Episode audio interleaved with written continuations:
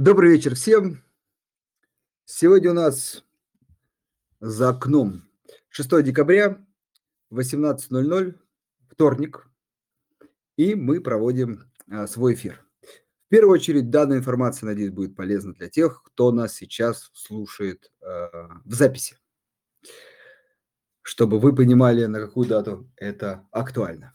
Но призываю вас заглядывать к нам, на наше онлайн-мероприятие.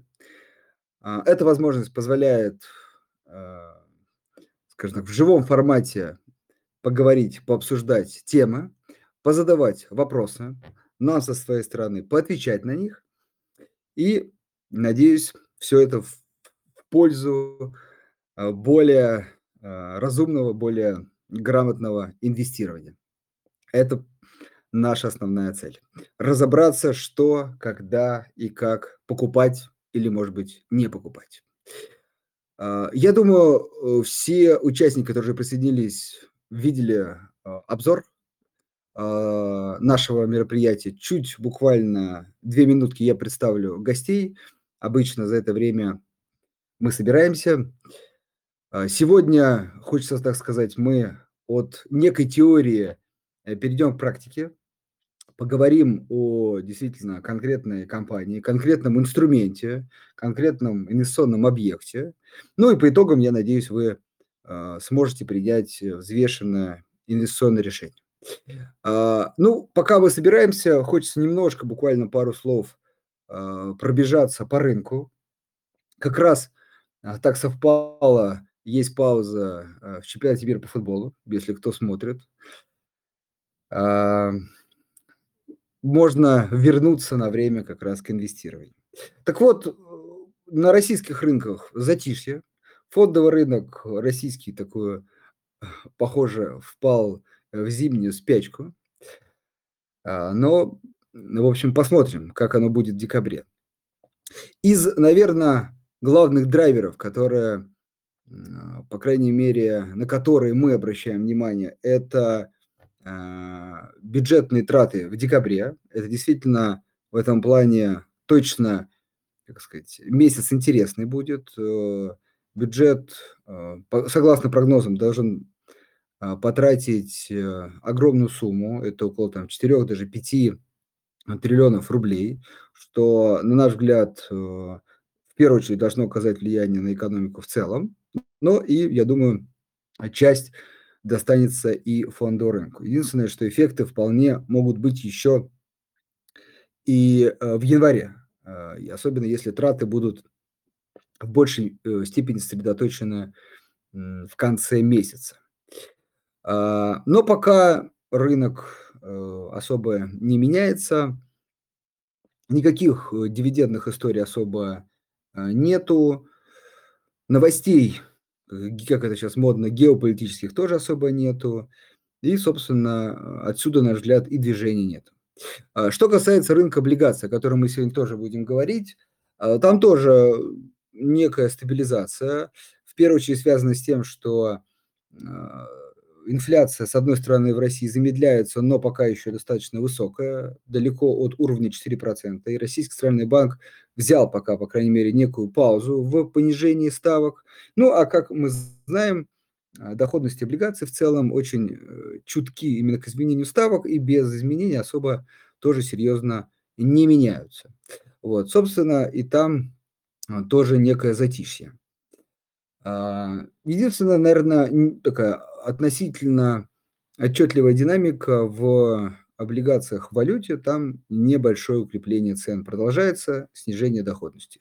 Кстати, тоже обращаем ваше внимание, для тех, кто инвестирует в а, валюте, обращайте внимание на данные облигации, на наш взгляд, отличный актив э, для вложения уже иностранных инвестиций. Вот э, в такое время живем.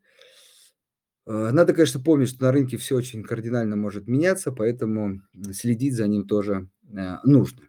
Но пока есть время, а, пока движения нет, вот можно вспомнить э, про первичное размещение, а может быть даже и не вспомнить, а, как сказать, активно в них участвовать, потому что действительно последние полгода именно рынок первичных размещений облигаций, на мой взгляд, является одним из самых востребованных среди частных инвесторов, потому что, а, с одной стороны, а, предлагает достаточно интересную по историческим меркам, даже высокую доходность. С другой стороны, сами, с другой стороны, сами облигации по себе дают предсказуемость. Вы четко понимаете, какой доход получите, на какой срок. И для людей, особенно избегающих рисков, на наш взгляд, облигации являются отличным инструментом для этих целей. Вот сегодня мы поговорим о конкретной облигации, конкретном эмитенте, а, можно сказать, в некой степени новый а, эмитент э, на российском рынке. Это компания «Соколов». И у нас сегодня в гостях SEO ювелирной компании «Соколов» Николай Поляков и директор финансового департамента Владимир Дьяконов. Коллеги, добрый вечер. Здравствуйте. Да, здравствуйте.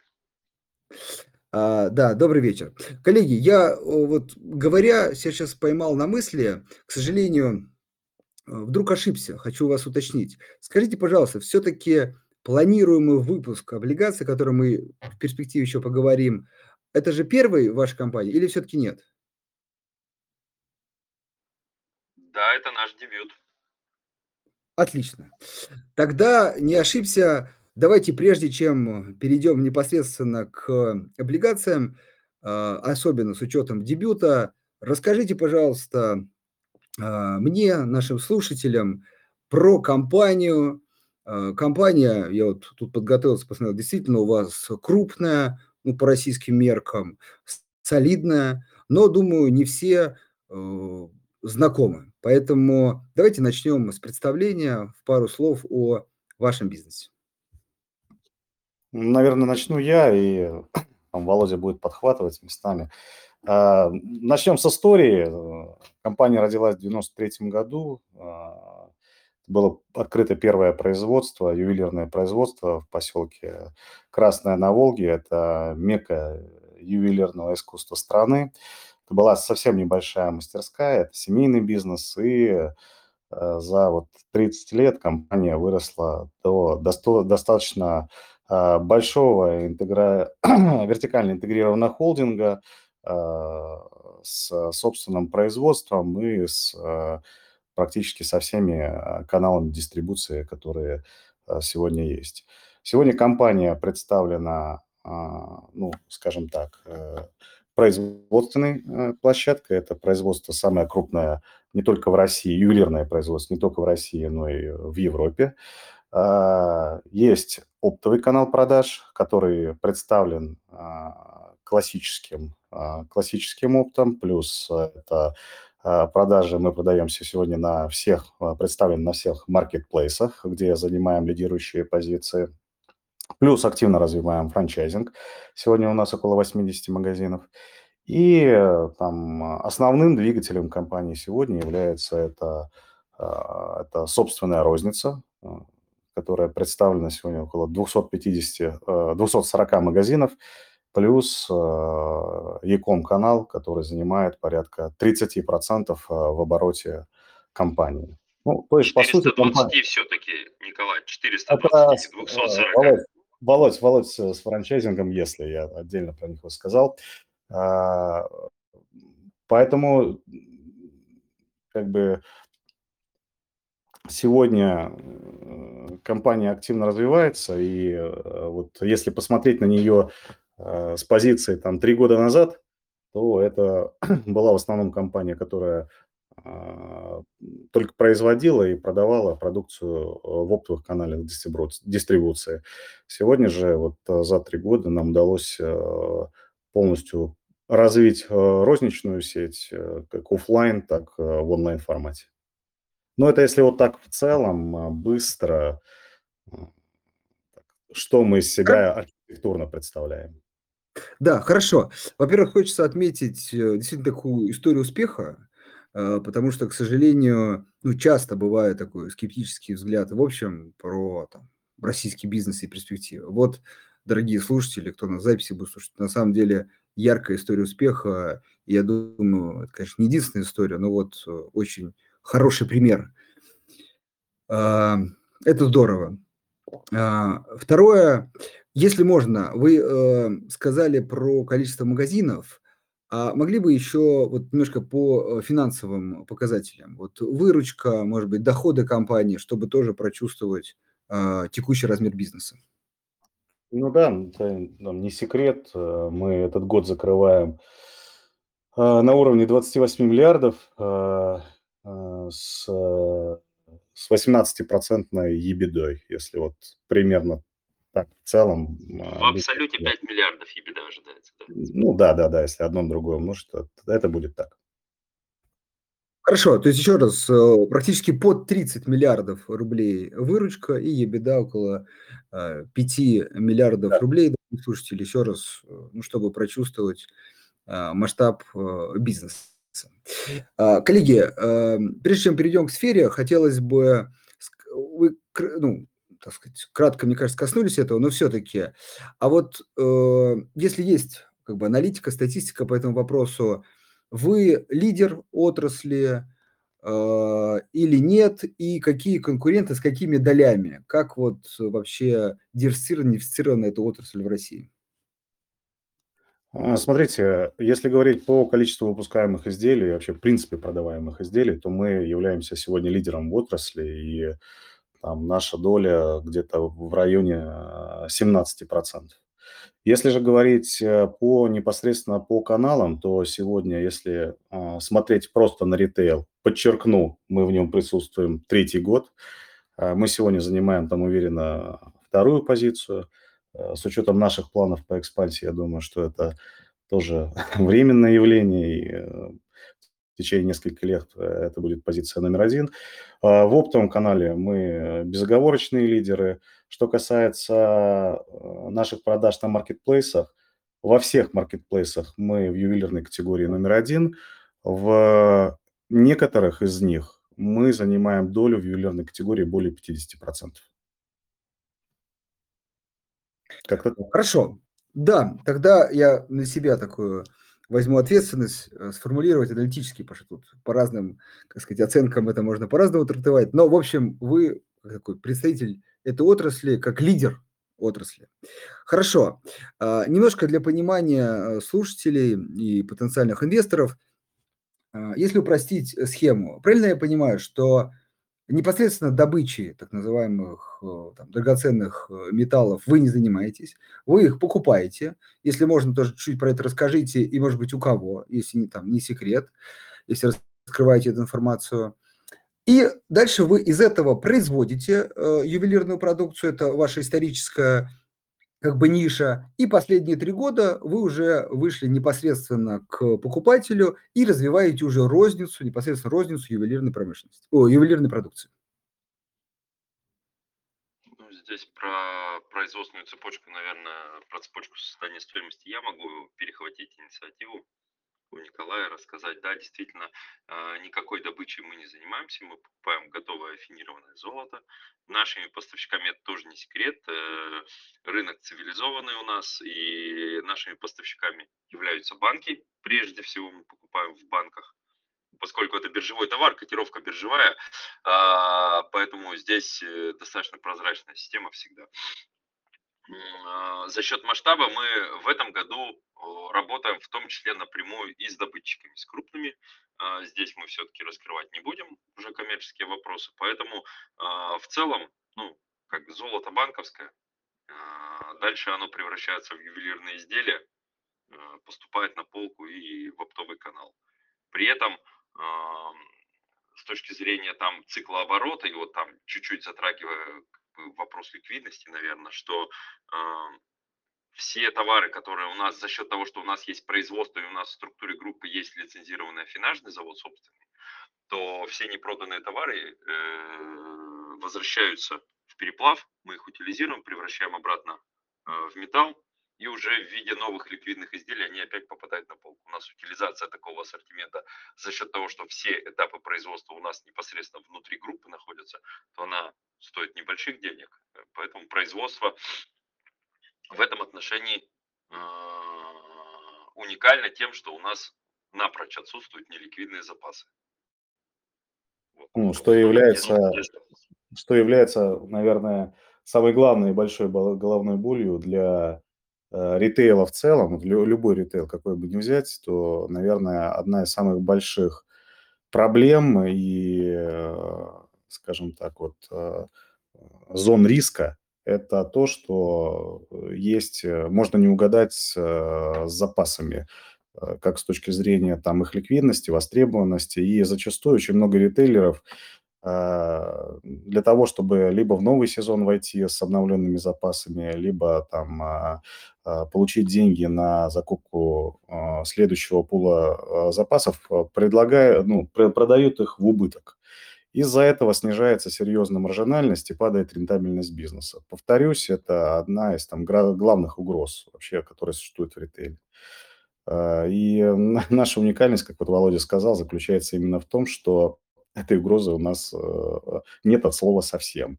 То есть вот то, что у нас не продается, мы просто-напросто собираем с полки. Логистика в ювелирке, вы знаете, наверное, она, ну не скажу, что не стоит ничего, да, она крайне дешевая, потому что все изделия небольшие, легкие и дорогие. Вот. Отправляется в афинаж, и буквально там через очередной производственный цикл выходят уже совершенно ликвидные ювелирные изделия, по сути, там, с минимальными затратами на их переработку. А, отлично. А, коллеги, мы сейчас продолжим. Хочется еще про отрасль поговорить. Э, но вначале хотел бы сказать, дорогие слушатели, в последнем посте а, в нашем телеграм-канале, где мы проводим, собственно, текущий эфир. Вы можете писать комментарии-вопросы к нашим гостям, и я с удовольствием их во второй части, ближе к концу, зачитаю. Особенно те, которые, скажем, затрагивают ту тематику, которую мы, возможно, пропустили.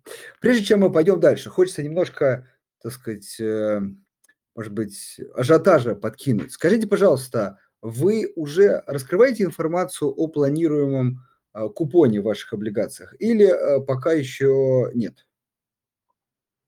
А, у нас пока в термшите предельное значение указано. Финализация этого значения еще в процессе. Поэтому в, в, От... в термшите указано ОФЗ плюс 550. Это предел. ОФЗ, а срок какой вы планируете? Трехлетний, трехлетний, трехлетний ОФЗ, да. На трехлетний. Хорошо. Плюс, еще раз извиняюсь. Сколько 550. пунктов? Плюс 550. 550. Это предел, Все. да, не выше, не выше. Хорошо, давайте я, как сказать, аналитически от себя, это неофициальная информация, примерно прикину, что это вполне может быть там около 14%. Вот, дальше, безусловно, вы более точно объявите цифру. Это просто нашим слушателям плюс-минус, еще раз, эта цифра, а, а, на которую вы можете рассчитывать. И тут очень важно сейчас понять, взвесить инвестору, а, как бы, кому вы даете в долг. Напомню, сейчас идет речь о размещении облигаций, все-таки не акций.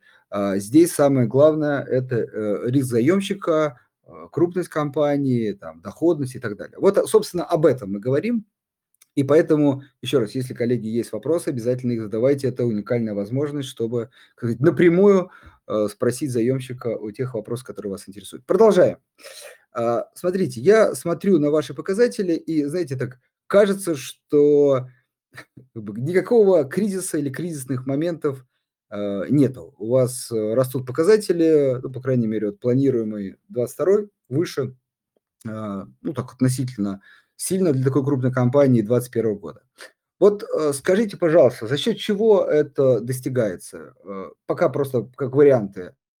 Э, первое, в принципе, отрасль на самом деле не чувствует кризиса, то есть все равно востребована. Либо за счет того, что вы идете в розницу, возможно, вытесняете конкурентов, не имеющих собственное производство, либо наращиваете производство, либо, может быть, вы выш... выходите или, ну, скорее всего, уже выходите, цифры растут, ну или, по крайней мере, планируете какие-то экспортные направления.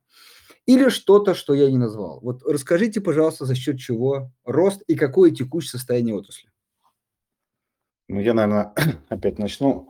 А, с точки зрения состояния отрасли, если посмотреть на рынок в целом, то а, здесь э, я, наверное, затронут несколько лет. 2019 э, год – это 250 миллиардов э, годовой рынок. 2020 год он был меньше, он был 230 миллиардов, но мы помним, что два месяца этого года, там, или даже больше, чем два месяца, это было пандемийное время, и рынка не было нигде. Вот, 21 год это уже был достаточно серьезный рынок, там около 300 миллиардов, но туда залетела часть невостребованных, часть нереализованного спроса с 2020 года. И вот э, рынок 2022 года мы закрываем на уровне 270 миллиардов. Это ну, на, где-то примерно на 10% ниже, чем э, уровень предыдущего такого завышенного, а, завышенного года. То есть, ну, по сути, если смотреть вот так вот ретроспективно, 19 250, а, и дальше вот два таких рынка, которые один был а, сильно меньше, другой сильно выше, и 22 270. Ну, такой полномерный, полномерный рост, если бы вот не было вот этих вот колебаний. А, мы планируем, что, и, что рынок будет оставаться стабильным. Он, наверное, последние полгода стабилен. А, где-то вот в районе 270, может быть, 270-280 миллиардов а, в перспективе следующего года. За счет чего нам удается а, сегодня качественно и количественно расти? Ну, прежде всего, это количественный рост. Мы за 2021 год открыли достаточно большое количество магазинов, как собственных, так и франчайзинговых. Там это порядка 250-260 магазинов. Повторюсь, открывали мы и собственные, и э, франчайзинговые магазины. Э, весь пул этих магазинов был открыт, э, наверное, в последние 10 месяцев этого года. И, по сути, вся та выручка, которая вот они смогли сагрегировать, вот они, естественно, дали уже в этом году. Это первый момент. Второй момент, мы качественно растем достаточно неплохо. Э, если весь рынок, как я уже сказал, падает в этом году где-то примерно на 6-10%, э, то наш like-for-like находится на уровне плюс 30. То есть это количественный рост плюс качественный рост. Если говорить про наши, а, наш оптовый канал, он э, плюс-минус находится во флете, то есть он примерно мы показываем ту же самую динамику, что годом, годом ранее. И если говорить про наши маркетплейсы, то э, мы там показываем достаточно существенный уверенный рост. Мы, э, ну, во-первых, они все растут там чуть ли не 2х год к году, а мы там занимаем э, весьма существенную долю. Ну, мы растем за счет их роста раз и растем за счет того, что еще там долю свою увеличиваем. То есть вот все вот эти показатели, они э, ну, делают возможной ту цифру, которую мы, мы называем. Вот. Ну и плюс э, там минимизация издержек. Вот мы рассказывали про, а, про высокую ликвидность остатка. А, здесь у нас тоже, в принципе, нет никаких проблем. Это так, если в общем. Я бы дополнил Николая здесь чуть-чуть, потому что э, вот он все наши факторы рассказал, там, наверное, более ярко нам стоит подсветить вопрос, за чей счет мы выросли.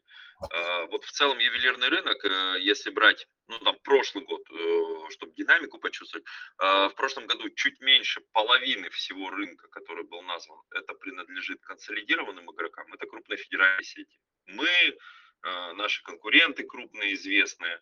Вот. И более половины рынка это были не консолидированная часть рынка, это мелкие региональные игроки, условно формат ИП, 2-3 точки, расположенные в регионах. Вот этот сегмент, он э, очень сильно падает.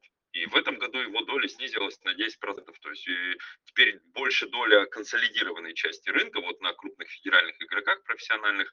И дальше эта доля продолжит расти. То есть, если говорить вопрос, вот те показатели, про которые сказал Николай, про приросты, за чей счет? За счет неконсолидированной части. То есть э, мы с помощью своего бренда, с помощью своих продаж, по сути, консолидируем рынок. Наш бренд растя долю.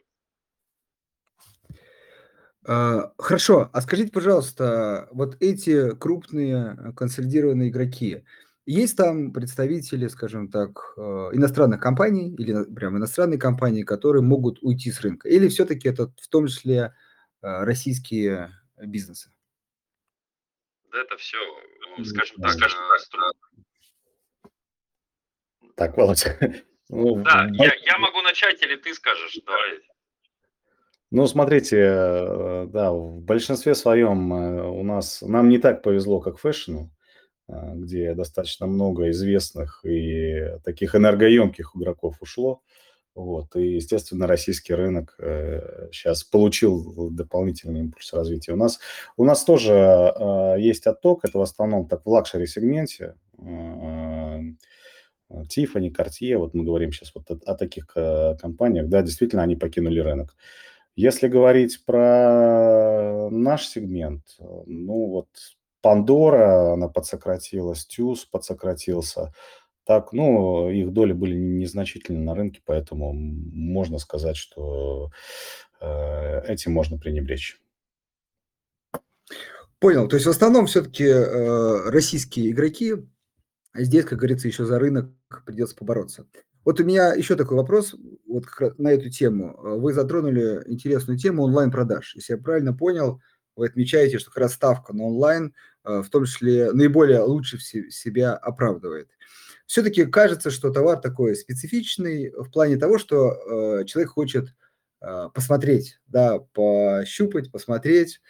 А, Все-таки из, изнутри, как вам видится, пользователь готов выбирать по картинке, и, в принципе, его эта модель устраивает, и он переходит в онлайн-продаж, в онлайн-продажи, или это все-таки такой некий эффект низкой базы, что, ну, скажем, раньше совсем не было представлено онлайн, теперь он появился, и какая-то часть, конечно, пользователей с удовольствием эти, этим воспользовались, но какого-то такого дальнейшего роста, например, в вашем э, секторе не видится, и поэтому вы, например, в том числе развиваете уже офлайн магазины. Ну, смотрите, Я, не, я уже, честно говоря, не помню, говорил я или нет. Э, наша доля онлайна в ритейле сегодня находится на уровне 28%. То есть, э, ну, это цифра такая достаточно внушительная. Мы сегодня серьезно очень смотрим в эту сторону, потому что понимаем, что, ну, во-первых, э, я не буду сейчас тут как, как-то какие-то новости открывать, да, то есть э, все мы понимаем, что онлайн активно развивается. И сегодня два канала, офлайн и онлайн, это существует как некое единое бесшовное целое. А сегодня паттерн поведения потребителя в основном таков, что порядка там 70% э, сценариев продаж, они так или иначе включают в себя онлайн-составляющую. То есть э, ты в любом случае в начале посещаешь сайт, смотришь, что-то выбираешь.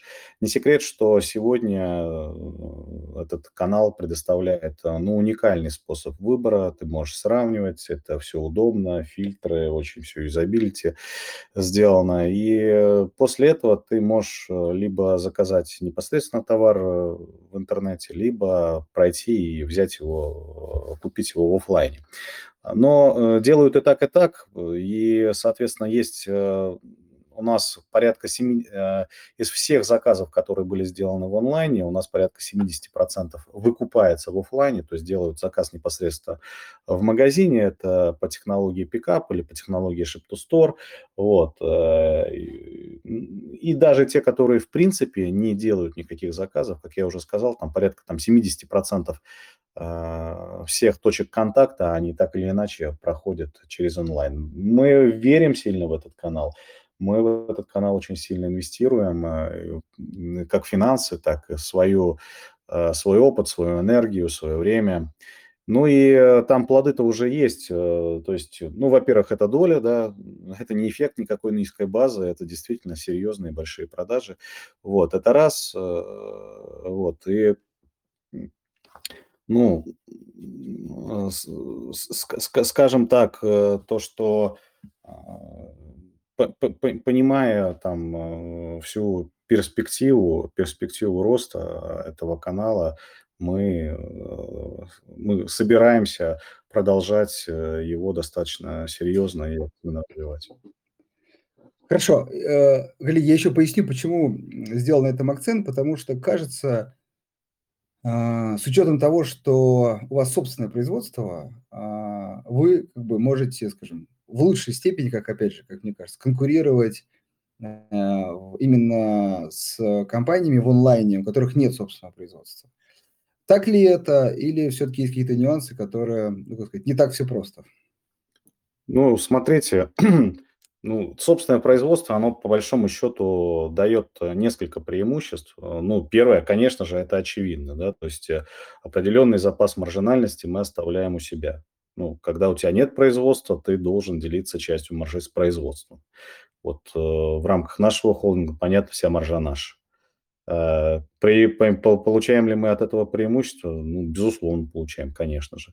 Во-вторых, э, ну, у нас предсказуемый цикл производства. Мы про, про производство, мы производим сами себе, то есть э, мы понимаем, что, когда мы разместили, когда этот товар выйдет, когда он попадет на пол, когда он ляжет в активные ячейки продаж. То есть мы понимаем ну, абсолютно весь цикл, чего очень сложно добиться, когда у тебя собственного производства нет. То есть ты делаешь заказ, тебе говорят, что да, он выйдет э, где-то там дней через 30, а лучше через 2 месяца. И, естественно, там по-разному все это случается. Что-то отдается быстрее, что-то медленнее, что-то вообще не отдается. Ну, это я так в целом ситуацию по рынку вам рассказываю. Вот, конечно же, там, когда у тебя собственное производство, ты получаешь преимущество.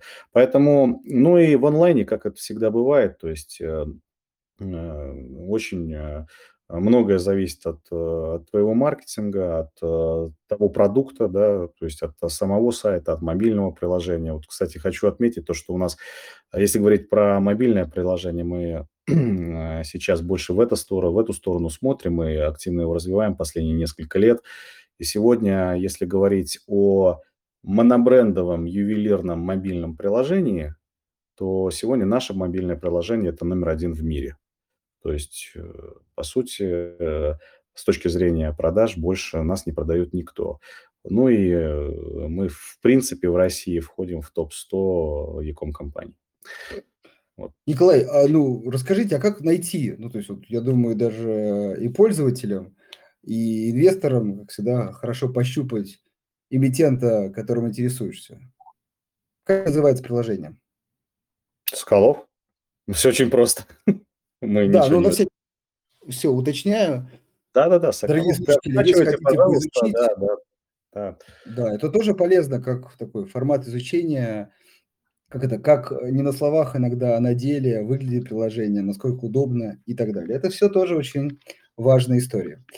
А, хорошо. Можно я, а, Андрей, можно я чуть-чуть добавлю? Просто раз уж мы где найти, что найти и как найти, да, то и invest.sokolov.ru это там, где все, про что мы сегодня говорим с Николаем, еще и визуально есть.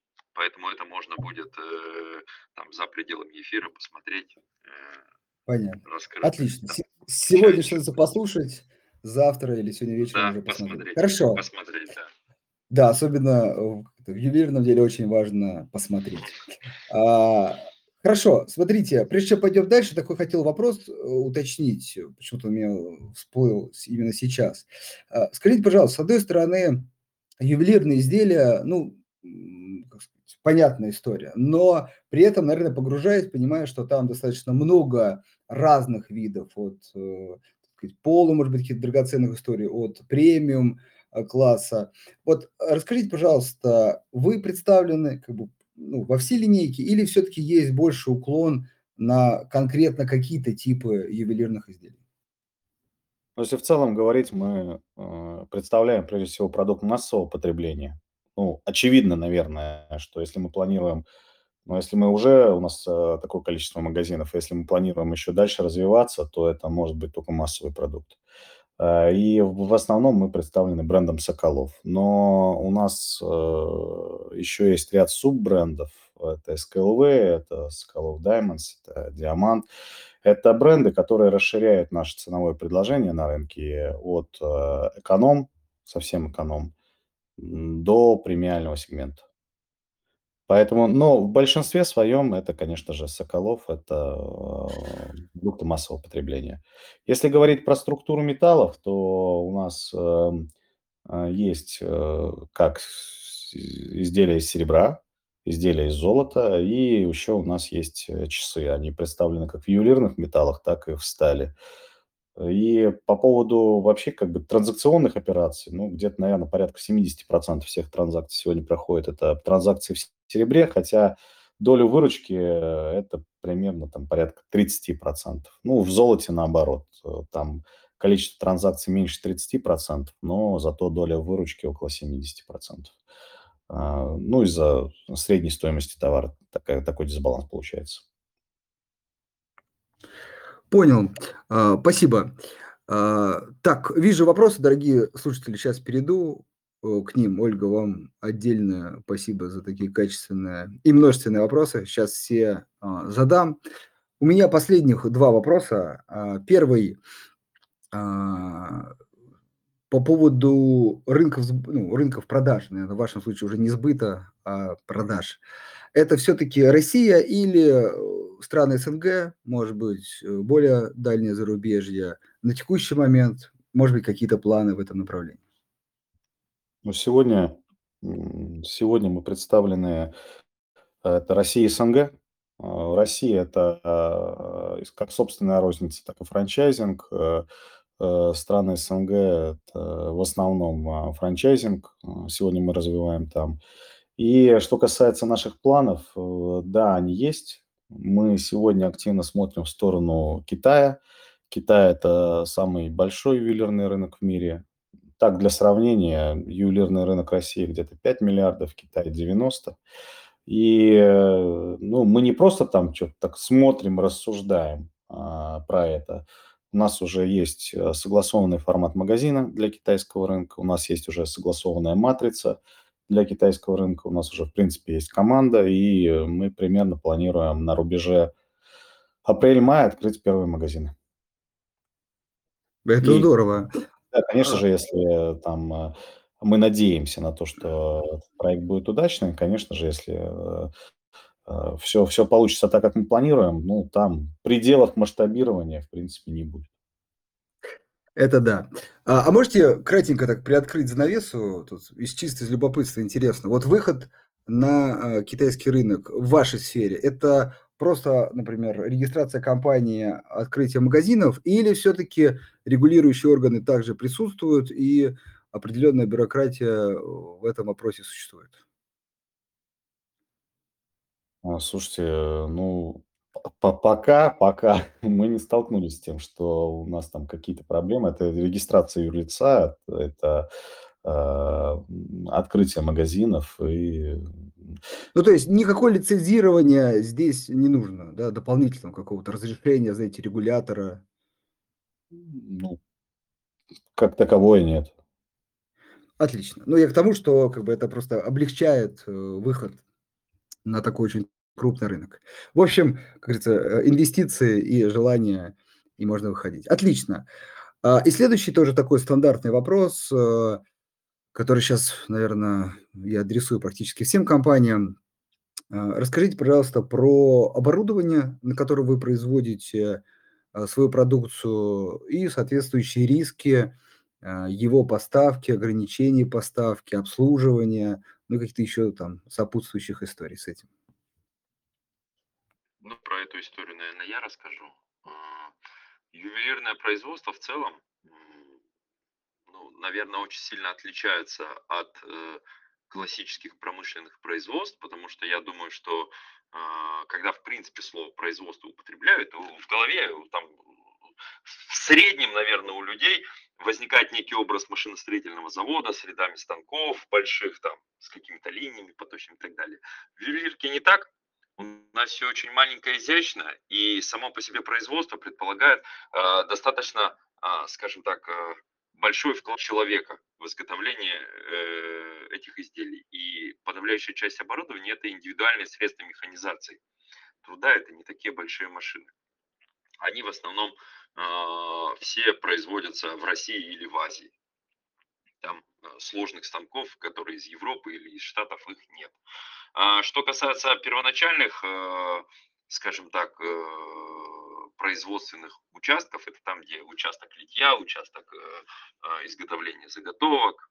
Э, там есть оборудование, оно точно, там станки с ЧПУ, они импортные, но все, что мы...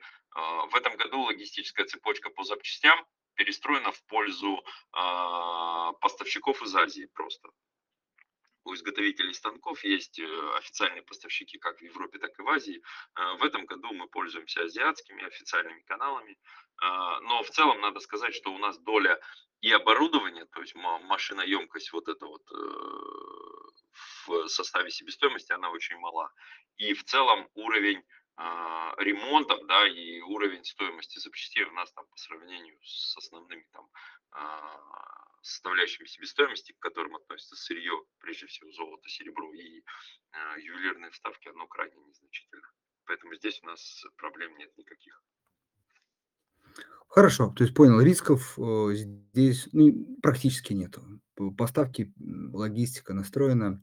Отлично. Да. А, ну что, коллеги, э, есть у меня несколько вопросов, но я вижу, что дорогие ну, слушатели уже их задают, поэтому я перехожу к этим вопросам и как раз таким образом и затронем и эти темы.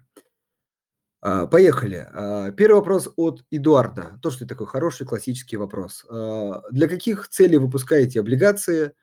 А, куда пойдут деньги. И второй сразу вопрос у Эдуарда. За счет каких средств планируете выплачивать купоны? Пошло про финансы, поэтому буду перехватывать у Николая инициативу. Он много рассказал про рынок и про продукт. А, облигационный выпуск планируется для дальнейшей экспансии сети, для экспансии нового формата, про который Николай уже сказал. А, причем баланс инвестиций, который планируется, он примерно будет 50 на 50 между собственными средствами и вот, собственно, этим а, облигационным займом. Ну, а, источником купона, естественно, является прибыль.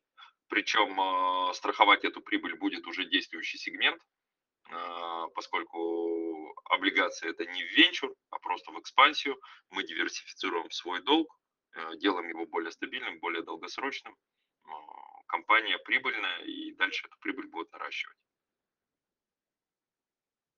Как-то так ответил? Ну, и, да, и, соответственно, а, ответ, из каких средств планируете выплачивать купоны, из прибыли. я так предполагаю, из прибыли, да, из будущей. Из прибыли, прибыли, я сказал, конечно. Но она будущая, и еще важная ремарка, еще раз, компания прибыльная и на действующие сетки, поэтому, когда мы говорим вот, что источником купона, э, понятно, что по балансу это прибыль от, собственно, от этого проекта, но страхует это прибыль от действующего проекта, поэтому с точки зрения интересов кредиторов здесь все сбалансировано и защищено. Ну, знаете, так можно перефразировать. В общем, рассчитываем от будущих прибылей источников, но если что-то пойдет не так, есть... Заплатим из настоящего, конечно. Да.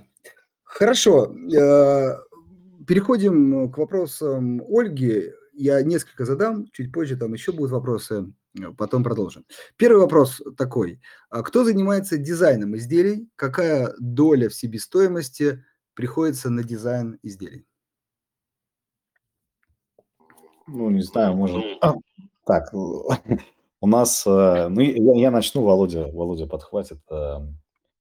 У нас есть э, целый департамент, э, департамент разработки дизайна.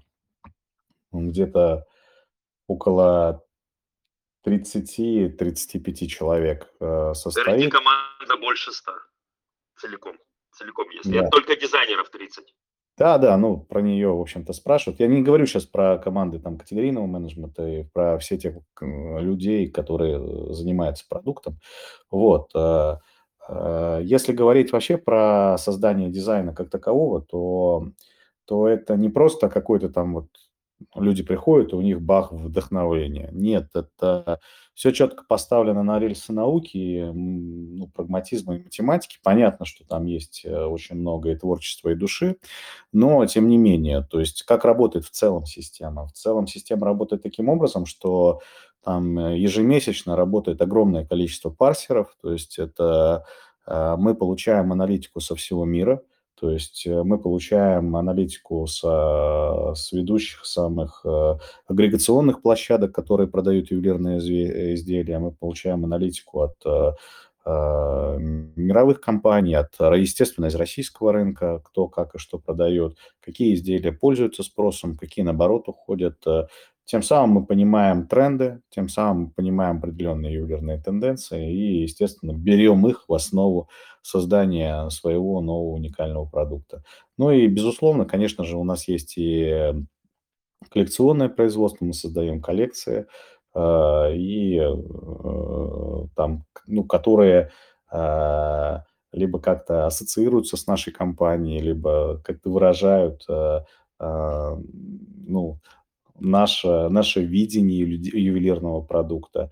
И у нас есть достаточно серьезная, тоже математически обоснованная сам процесс выпуска, то есть некий вот Э, сам процесс создания продукта и, и процесс тестирования его. То есть, когда мало продукта просто положить на бумагу, там вырастить его и э, просто запустить первую серию, важно еще, чтобы э, было точно сделано там когортный анализ этого продукта, да, то есть он распределяется в определенные магазины по строго определенным алгоритмам, а через, ну, там, серебро через два месяца, золото через три месяца.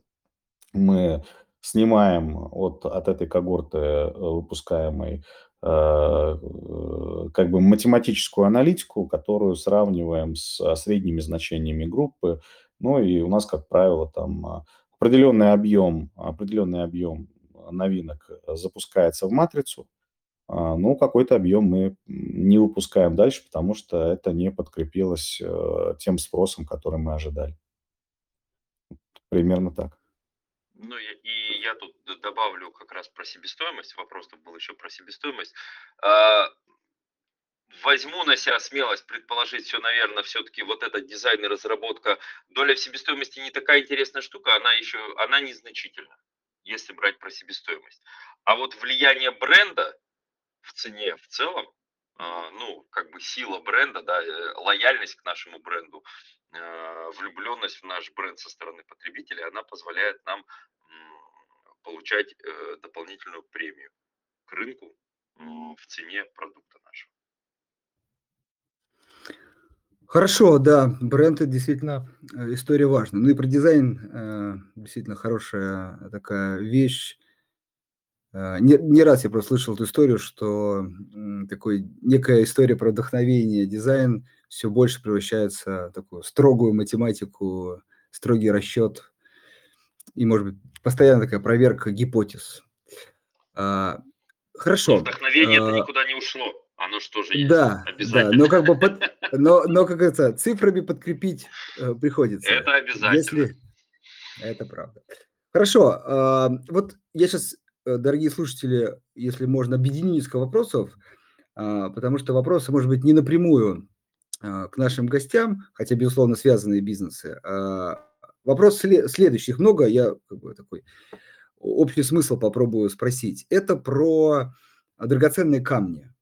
Вот вопрос, например, первый. А, как часто используете ли вы их в продукции? Если используете, то кто является поставщиками этой продукции? И, наверное, вот сюда же вопрос про если, э, ну, чувствуете ли вы или видите ли, вот считаете, есть ли спрос со стороны населения вообще на камни как э, на объект инвестирования?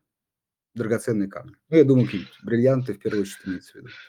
Мы такой удивительно, да, мы, мы перейдя в, в, так, в плоскость разговора с инвесторами, с Николаем, уже не первый раз вот про драгоценные камни как камни, как объект инвестирования, слышим, да, мы с этим а, с этой сферой мы работаем все-таки погранично. А, ювелирные вставки драгоценные, что касается драгоценных камней, мелкие камни, а, мелкие рассевы мы получаем из Индии, а крупные бриллианты российские наши. Что касается там много или мало, часто или редко, э, здесь, наверное, такой термин не применим, потому что э, бриллиантовое, ну, в целом, изделие с драгоценными вставками – это определенный потребительский сегмент. И он живет и развивается там по своим законам. И, соответственно, он постоянно в нашем э, предложении продуктовом есть на полке. То есть это просто ценовой сегмент. Ну, что касается объектов инвестирования, то но здесь э, с точки зрения вот как бы режима налогообложения, насколько я э, понимаю, до сих пор у нас все-таки операции с драгоценными камнями подлежат обложению НДС.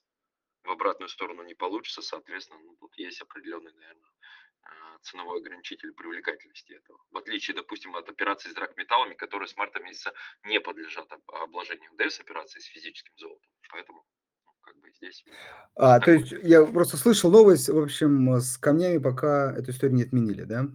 Ну, вот честно, честно, вот по, до последнего времени а, у меня не было. Я знаю, что там очень хотят это сделать, но то, что уже это отменили, не видел. Да, я тоже слышал новость, но, к сожалению, сейчас тоже не готов подтвердить или опровергнуть эту историю. Хорошо. В общем, по крайней мере, так обозначим аккуратно, разговоры на эту тему э, ведутся. Окей, идем дальше. Так, ну, про искусственные камни а, пока пропустим. Тут ну, про камни поговорили. А, вот еще от Ольги вопрос э, про как выбираются, то, что такое маркетинг, как выбираются амбассадоры для рекламной кампании? Ну, тут тоже ничего нового, наверное, не открою. Естественно, там амбассадоры, э, ну, в частности, наверное, видели, да, у нас э, Лолита Милявская сейчас в последнее время – а, мы, ну, во-первых, э, это должна быть сопоставимость э, с той бизнес-идеей, которую мы хотим донести. Соответственно, выбирается определенный образ. Как правило, на этапе создания каких-то креативов это там 3, 4, 5 селеба. Дальше все эти селебы проходят тестирование с контекстом того, что мы хотим изложить, и те селебы, которые побеждают э, в процессе количественного тестирования, ну, по сути, мы в их сторону и смотрим. Опять же, да, тестирование э, и дальше реализация. Хорошо. Э, у нас 10 минут остается, поэтому давайте постараемся как раз успеть на все вопросы ответить. Вопрос от Ирины. О, кстати, такой вопрос, э, скорее уже пользовательский. А, почему различаются цены на официальном сайте и на маркетплейсах? А, в скобках Ирина утверждает, что на официальном сайте дороже. А это, это по-разному, но смотрите, у нас единая, единая ценовая политика, и смотрите, у маркетплейса есть своя программа лояльности. В частности, если речь идет там, к примеру, про Wildberries или Озон, но вы когда заходите туда, у, у вас есть какая-то определенная скидка, которая уже автоматически вшивается в стоимость изделия, когда вы его просматриваете. Ну, скажем так, э, в парадигме нашей компании у нас тоже есть э, программа лояльности в зависимости от того количества бонусов, которые вы имеете.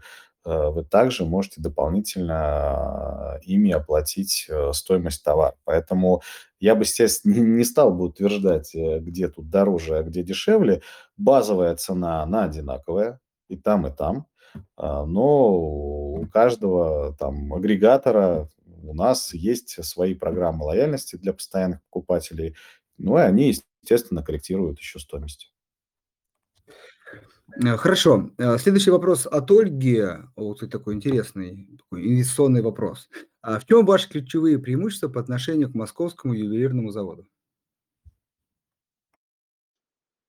Ну, с точки зрения, зрения если, мы, если мы говорим если про инвестиции, то прежде всего, если уж так в лобовую сравнивать, наше производство, во-первых, мультипродуктовое, и наша розница мультипродуктовая.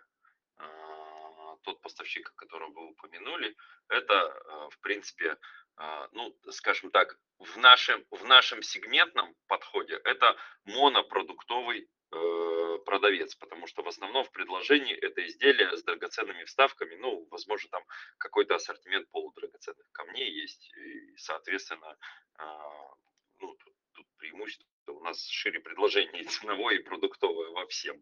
Во всем. Ну, сейчас Николай, наверное, более там маркетингово скажет правильно. правильно. Ну, во-первых, мы отличаемся очень существенно объемом в нашу сторону. Вот. А, во-вторых, а, как бы позиционированием на рынке. Я думаю, что с точки зрения потребителя, как Володя сказал правильно, у нас ну, кратно больше, более широкий ассортимент, более широкий выбор.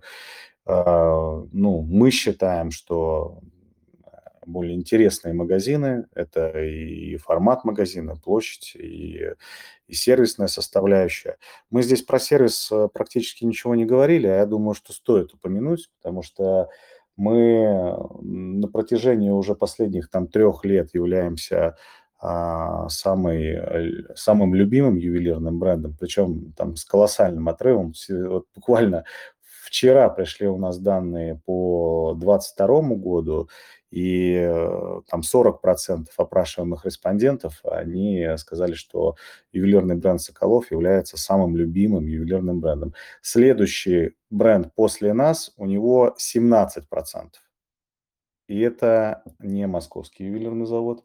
Вот. И что касается э, там каких-то качественных характеристик, количественных характеристик бренда, там мы являемся а, самым а, узнаваемым ювелирным брендом. И э, также э, там по версии Нильсон а, являемся брендом номер один. Здесь, наверное, вот в этих вот ипостасях можно как-то сказать, дать ответ. Хорошо, э, переходим к следующему вопросу. Зачитываю. Аналитики считают, что продажи ювелирных изделий на потребительском рынке России в этом году могут снизиться на 10%, что связано с уходом из страны западных премиальных брендов.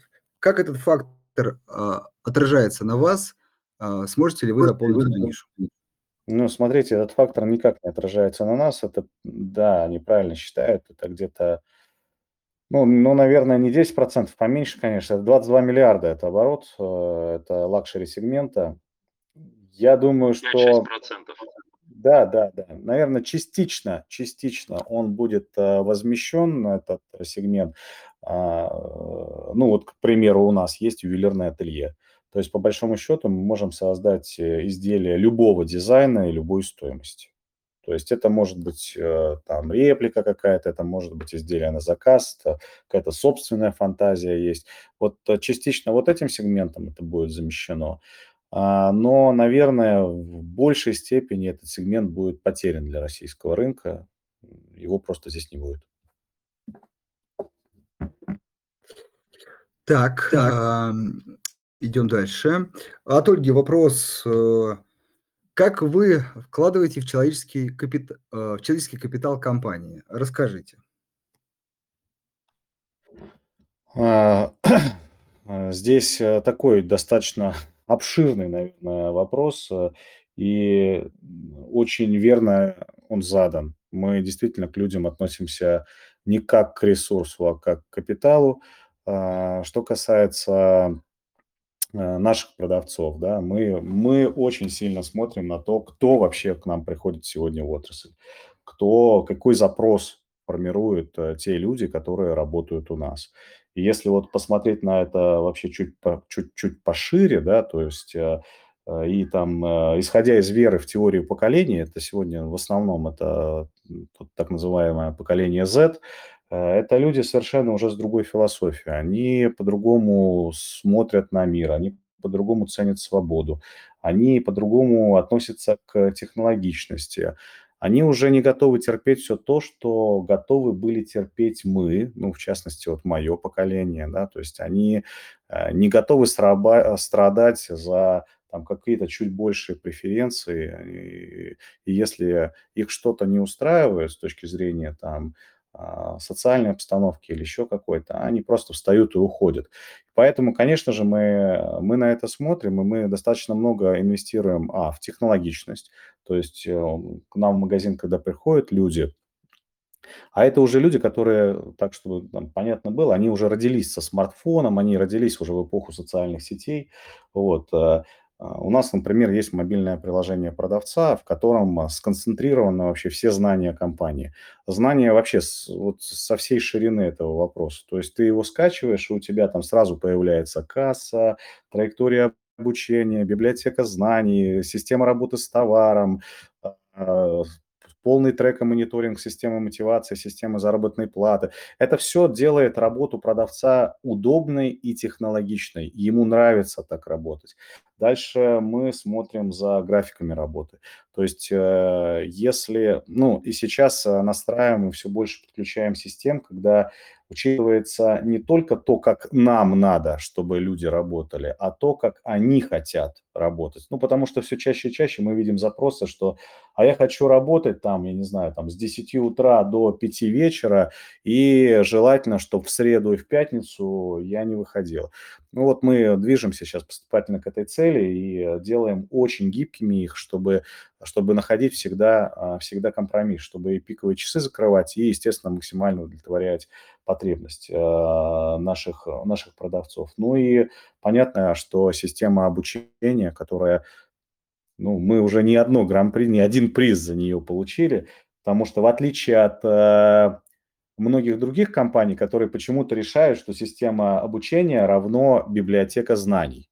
Вот мы исходим из другой парадигмы, что система обучения – это все-таки школа. То есть, э, соответственно, ты должен последовательно давать эти знания, последовательно давать эти уроки, проверять эти знания, выставлять каких-то оцен, какие-то оценки. Ну, если нужно, ну так условно, вызывать родителей в школу, э, понятно, но тем не менее обращать внимание, да, кто хорошо учится, кто плохо. И это дает возможность э, нашим продавцам очень быстро вставать в строй.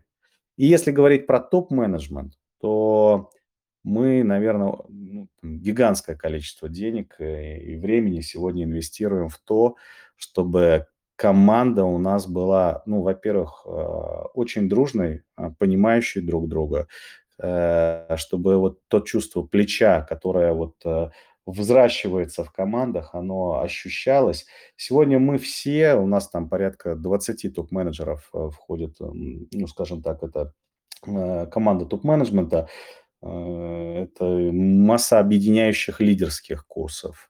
А, мы решаем совместно массу задач. То есть мы не делим что-то вот это вот мое, это твое, это, это вот лучше в этот канал. Это у нас а, мы смотрим на одну большую задачу, как максимизировать ебеду компании, как э, сделать более рентабельным бизнес. И, э, ну вот, мы за этот год сделали очень много работы в этом направлении, и вот, э, вот этот вот а, доля а, взаимопомощи, взаимовыручки, ну, она, наверное, достигла каких-то пиковых высот сегодня, и я с большой уверенностью могу сказать, что у нас сегодня лучшая команда на а, ритейл-рынке страны. Отлично. Э, маленький комментарий. Я э, лишний раз убеждаюсь, что вот современные бизнесы, с одной стороны, кажется, ну, такая достаточно классическая отрасль производства ювелирных украшений, а с другой стороны, э, продажа а, тоже, ну, понятный бизнес. Но когда заглядываешь под капот, вот мы сегодня обсудили маркетинг, обсудили продажу, развитие человеческого капитала, в итоге начинаешь понимать, как много такой сопутствующей э, функциональности необходимо развивать, э, делать, чтобы как бы двигать вроде бы такое классическое производство, чтобы быть конкурентным в современном мире. Это действительно здорово. Ну что, э, мы подходим к завершению. В конце хотелось бы еще раз дать вам слово. Расскажите, пожалуйста, все-таки о первичном размещении, дебютном размещении облигаций, которые вы планируете, если можно, когда, опять же, главные какие-то критерии или хотя бы ориентиры, какой срок, ну, какая-то вот важная для инвесторов информация. А, ну, я думаю, многие уже где-то термшит, который рассылался, видели. Тем не менее, я там, там ключевые параметры повторю. А, облигации к размещению планируются а, не менее чем а, на 3 миллиарда. Это объем. А, купон, сейчас таргет купона, ставка не выше, чем а, трехлетний УФЗ плюс 550 базисных пунктов. Периодичность выплаты купона квартальная, 91 день. Представитель владельцев облигаций у нас Legal Capital Investor Services, а, там техническая такая информация. Организатором размещения а, прежде всего является Газпромбанк, но плюс а, еще банки-партнеры это МКБ, Сбербанк, Совкомбанк. С точки зрения ну, целевого направления облигаций мы тоже сказали, что это нужно нам на экспансию, на развитие. Да вот, наверное, все и сказал. Базовые вещи. Отлично. Э, дорогие слушатели, надеюсь, вы получили исчерпывающую информацию о эмитенте, о планируемом, планируемом выпуске. Опять же, если захотите получить что-то дополнительно, так, коллеги, еще раз, где можно посмотреть? Сайт, есть. Ссылочка. Э, ну, собственно, на базовом сайте Соколов.ру внизу есть э, закладочка инвесторам, а есть отдельный сайт invest.sokolov.ru. Там все материалы Отлично, есть. отлично. На этих ресурсах можете почитать, посмотреть, скачать обязательно приложение. Ну и дальше, надеюсь, вы уже примете решение о необходимости участия в первичном размещении. Коллеги, вам э, спасибо. Э, всем слушателям хорошего вечера и поразмышляйте на досуге об участии в первичном